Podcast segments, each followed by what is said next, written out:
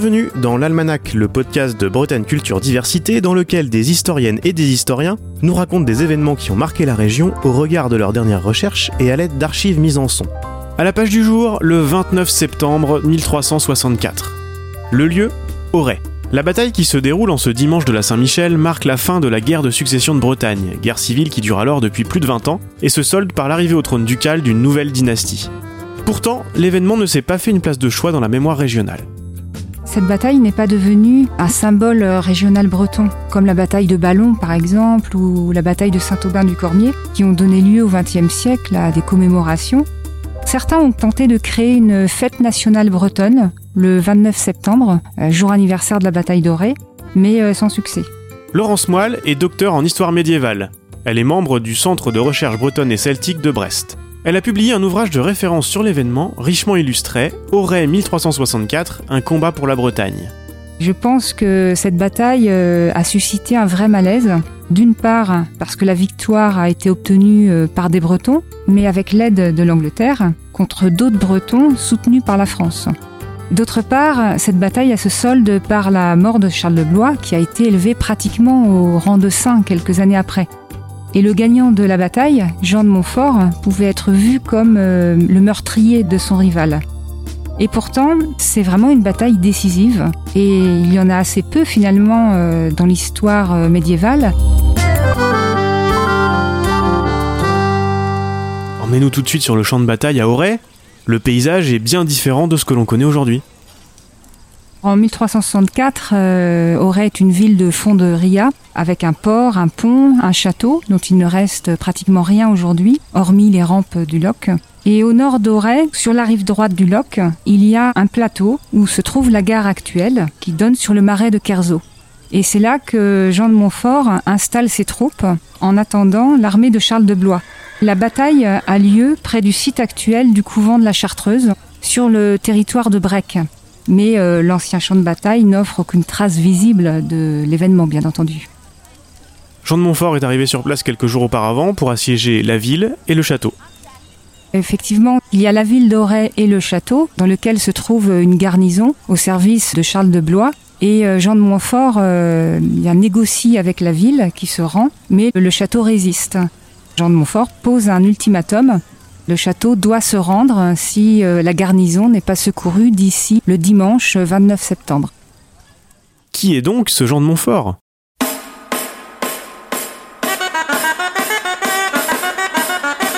Pour comprendre qui est Jean de Montfort, eh bien, il faut, faut d'abord parler de son père, qui porte le même nom, et c'est Jean comte de Montfort, qui est l'un des deux prétendants au trône ducal à la mort de Jean III en 1341.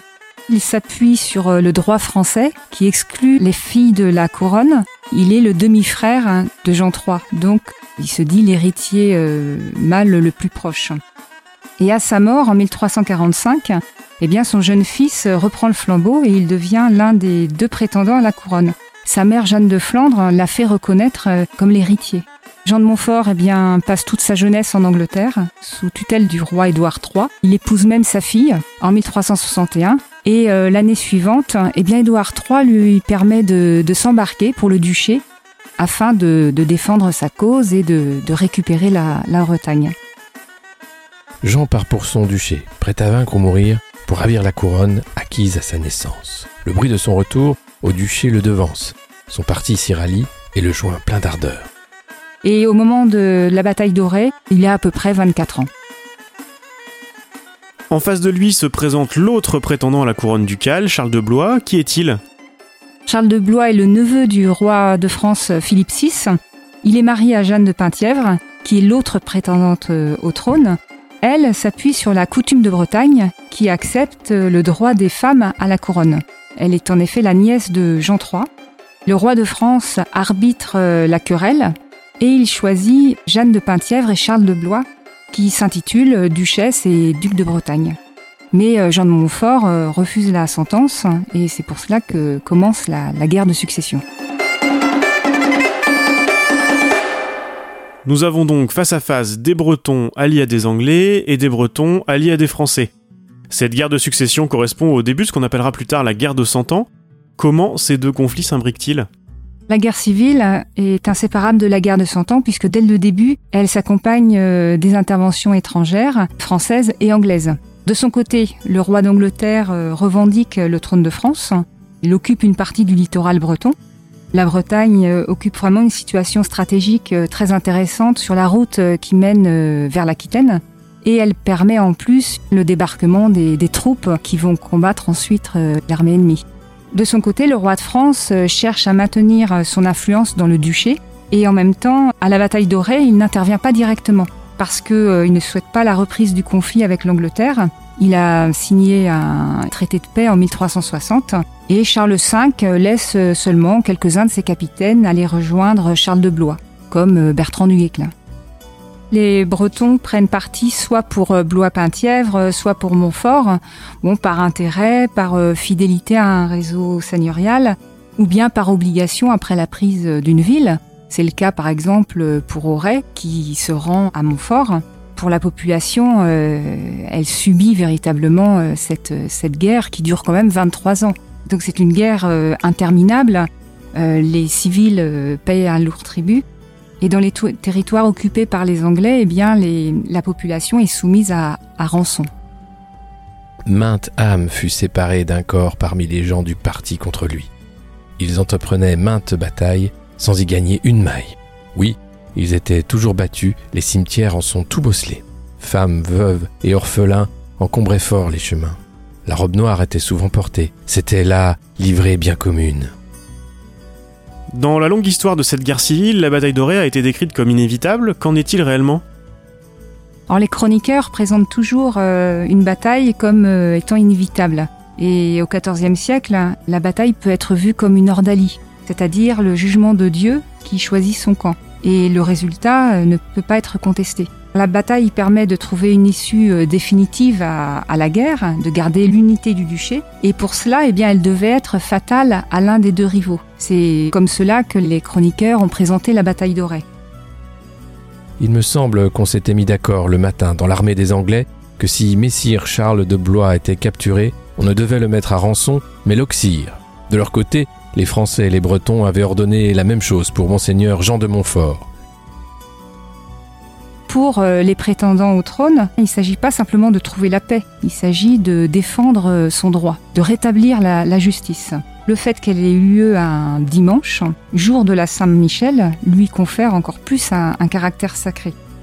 Et en réalité, eh bien, euh, les batailles rangées sont, très coûteuses en, hommes. Pendant la, guerre de succession, c'est comme pendant la guerre de Cent Ans, il y a très peu de batailles rangées, il y a plutôt des, guerres de siège, des escarmouches, on cherche vraiment à éviter la bataille rangée à tout prix parce qu'il n'y a pas d'armée permanente.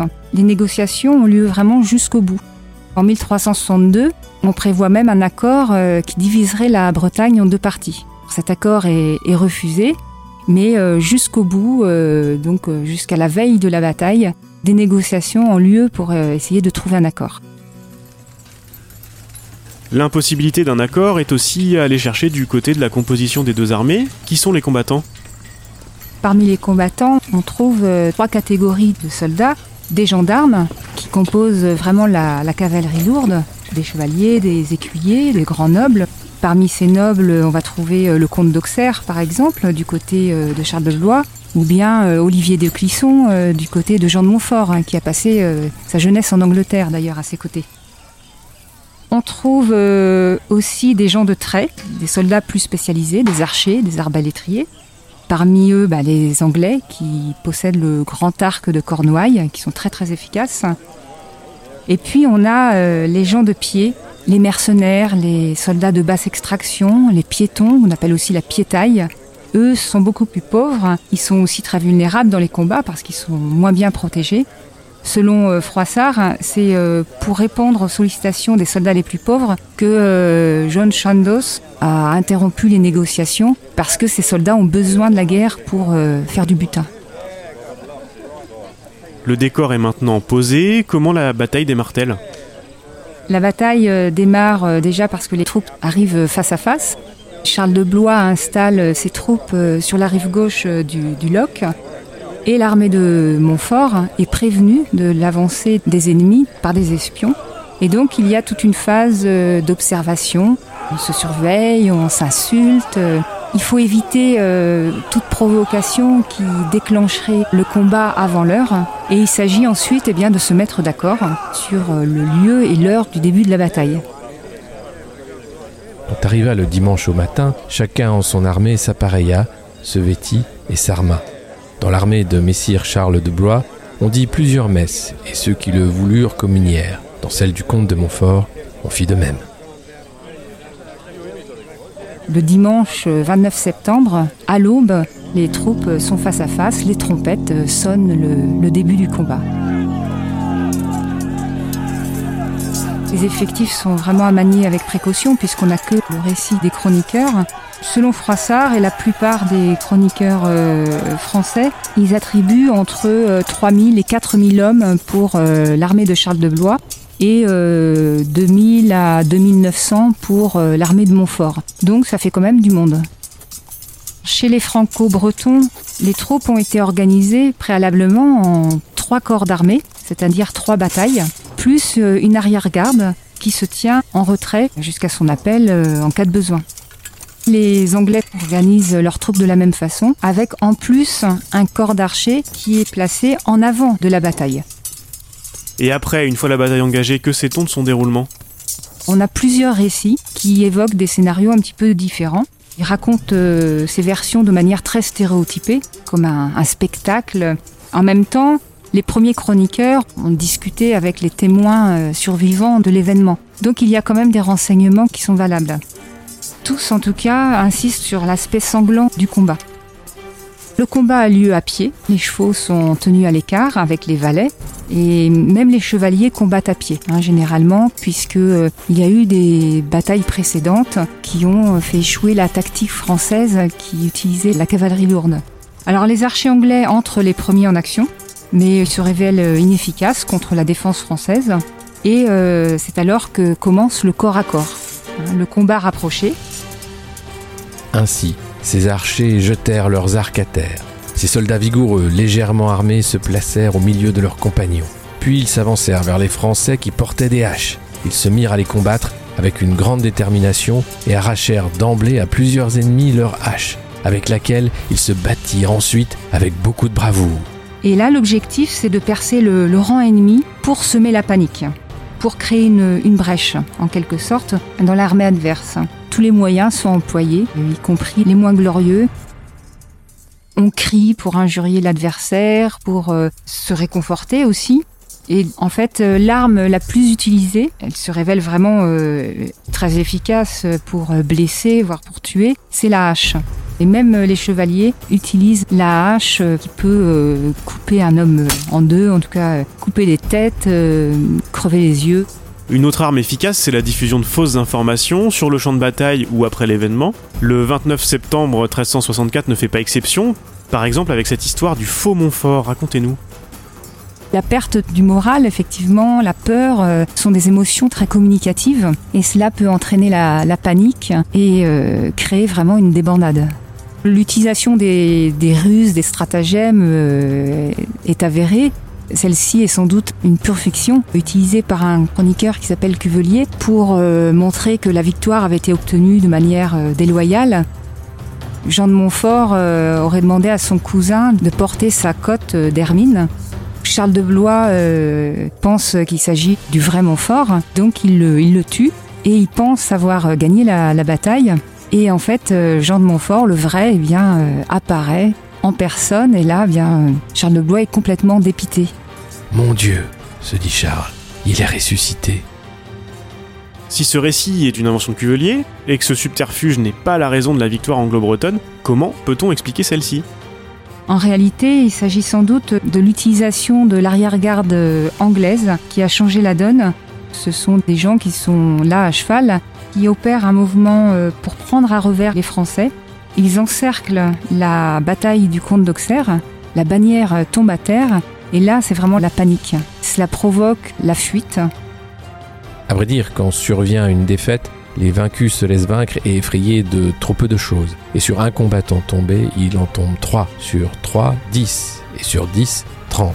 Et si 10 d'entre eux s'enfuient, 100 les suivent. À partir de cette fuite des franco-bretons, ou d'une partie en tout cas, c'est la chasse à l'homme qui commence. Et c'est vraiment le moment le plus sanglant de, la bataille. En fait, on meurt assez peu au moment du corps à corps. Les plus grands euh, personnages, les nobles qui sont reconnaissables à leurs armes, eux peuvent être capturés pour être mis en rançon. Mais euh, même les simples écuyers, les soldats euh, de la piétaille, eux sont massacrés tout simplement. Le combat recommence et devint effroyable. L'on n'entend que clameurs et qu'un bruit lamentable, des coups de fer meurtriers par le fer repoussé, joints aux cris des vainqueurs, des mourants et des blessés. L'Etna, quand il frémit sous le fracas horrible des forges de Vulcain, n'eut rien de si terrible.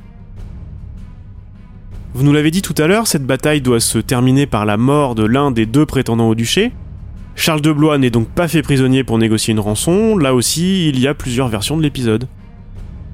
C'est ça qui est intéressant justement dans les récits, c'est de pouvoir euh, comparer un petit peu. Pour Froissart, plutôt partisan du camp euh, anglo-breton, Charles de Blois est tué euh, de manière loyale, puisque sa mort est accidentelle, il est tué au milieu de la, mêlée. C'est alors que la bannière de Monseigneur Charles de Blois fut conquise et jetée à terre. Celui qui la portait fut tué. C'est là aussi que fut tué Monseigneur Charles de Blois, faisant face à l'ennemi comme il se doit. On ne sait pas exactement comment, mais on retrouve son, cadavre euh, peu après. Pour euh, Cuvelier, qui lui écrit une chanson de geste à, la gloire de Du Guesclin, c'est un Anglais qui lui porte le coup de grâce, et donc euh, c'est une manière évidemment de, de dénigrer le roi d'Angleterre et l'Angleterre. D'autres versions postérieures sont beaucoup plus compromettantes pour Jean de Montfort. En particulier, il y a une version qui dit que Jean de Montfort a utilisé les services d'un chevalier de Guérande qui s'appelle Lesnerac pour exécuter son, rival.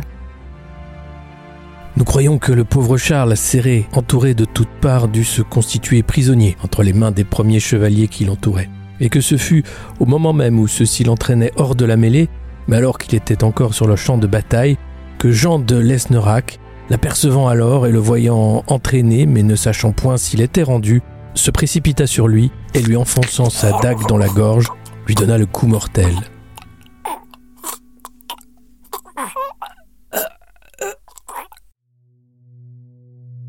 Ce qui est vraiment commun, c'est vraiment l'aspect euh, très meurtrier, l'aspect euh, sanglant, avec justement la rupture du corps à corps, le moment où il y a la fuite, la débandade, la déconfiture, euh, comme dit Froissart, ce qui explique euh, que le bilan était absolument euh, terrible.